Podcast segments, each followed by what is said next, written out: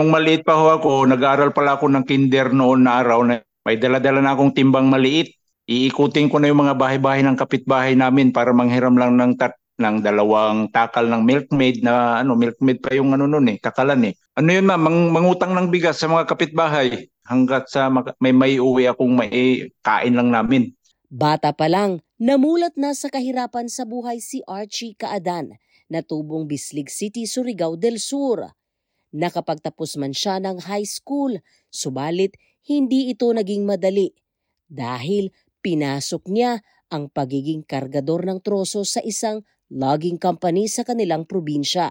Naputol yung daliri ko, nadaganan, muntik pa nga akong mamatay doon. Kaya yun ang pupursige din sa akin na umalis na doon sa amin dahil wala, hindi ako ano doon, kahit paanong kuskus ko doon. Ayoko nang danasin pa ng magiging pamilya ko yung ganong dinanas ko nung araw. Kahit malayo ako sa pamilya ko, hindi natin maiwasan yung mamimiss natin, yung mga magulang natin, mga kapatid. Pero isang tabi na muna yan para lang ma-achieve mo kung gusto kang talagang may maiiba sa buhay mo. Yun ang tinanim ko sa utak ko noon. Kaya nung pagka-graduate ko ng high school, wala na. Talagang dumiretso na, dumali na agad ako ng Pamanila dahil nandun na ng mga kapitbahay namin. Pagka umuwi galing Manila, mga di alahas, sinsado na. Kaya gusto ko makarating ng Manila noon.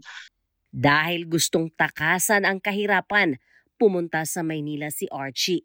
Tiniis at pinasukan niya ang iba't ibang uri ng trabaho. Mabuhay lang ang sarili.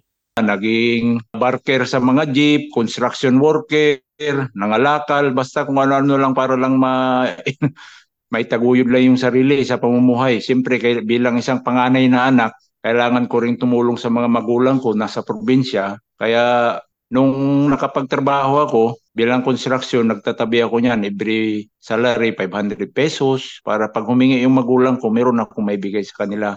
Dito din yan napatunayan na kailangang kumilos at hanapin ang magandang kapalaran.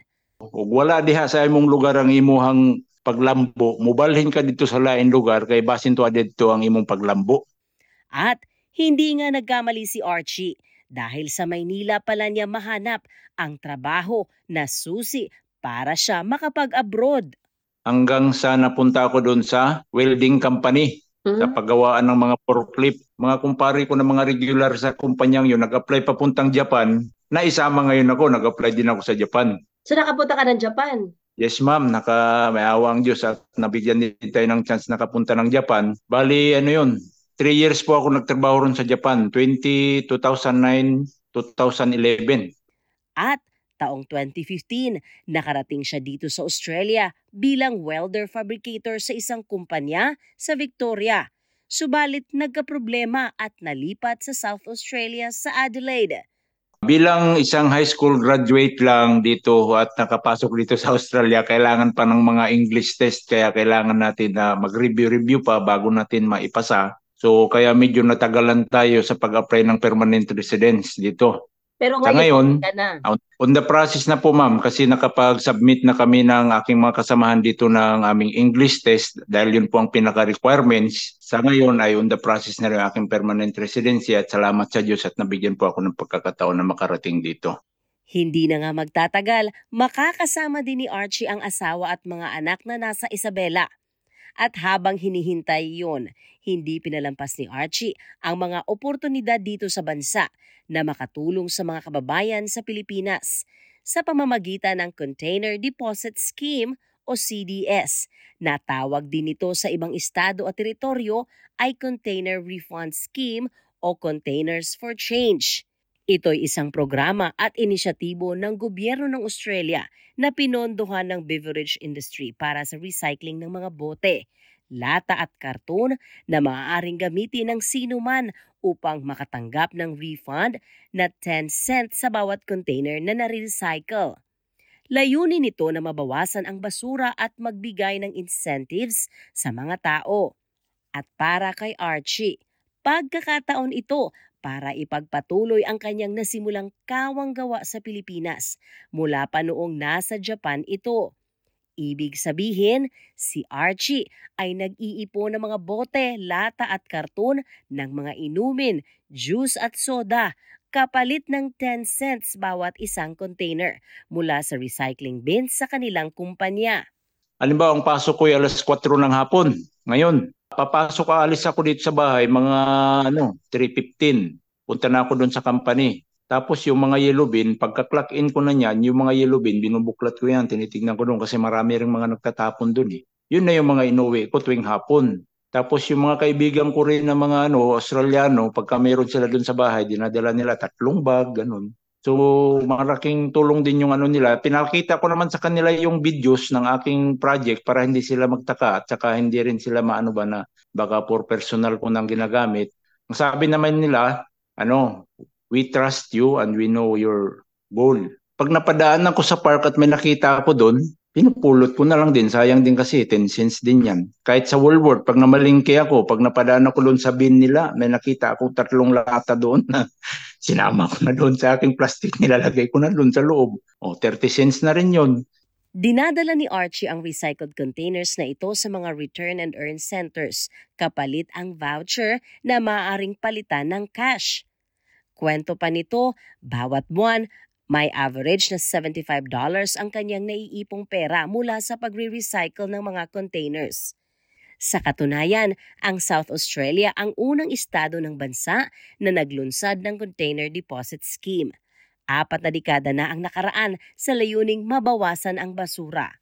Tuwing December po ma'am, meron po akong feeding project at bumili po ako ng bigas, noodles, sardinas, pinamimigay ko po doon sa kapitbahay namin na yung mga walang-wala rin. O, kaya ang hindi nila inaasahan noon na nanghihiram lang ng bigas noon, nangungutang bahay-bahay, at least na ibalik ko na sa kanila. Pasasalamat na rin sa Panginoon kung anong na-achieve ko ngayon. Taga Isabela man to kasawa mo, ito nga na ako'y feeding project dito sa Isabela, katong mga senior citizen, mautoy iyang beneficiary. Pag December, nagpapaklans yung asawa ko para sa mga, estudya- mga estudyante. Pinamimigay niya yan doon. Tapos dito naman sa amin sa Mindanao, kasi dalawa, Mindanao at saka ano ako, Northern Luzon. At kaya hinahati ko. Pag nagpiding ako doon sa Northern, nagpipiding din ako dito sa Mindanao, sa mga katulad kong ano, mga kargador. Sa estado ng New South Wales, Victoria, Western Australia, South Australia, Queensland, Australian Capital Territory at Northern Territory, ang pagre-recycle ng mga container ay tinatawag na Return and Earn Container Deposit Scheme at Containers for Change. Habang sa estado naman ng Tasmania, ang Container Refund Scheme ay tinatawag na Recycle Rewards.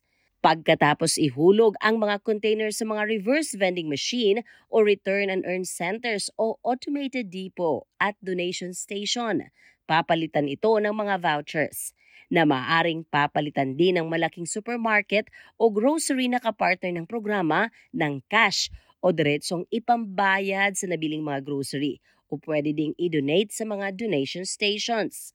Ayon sa Planet Ark, ang Australia ang unang kontinente sa buong mundo na nagkaroon ng bottle buyback sa bawat state at teritoryo. Sa ngayon, umaabot sa 3 milyong toneladang plastic ang nare-recycle sa buong Australia kada taon.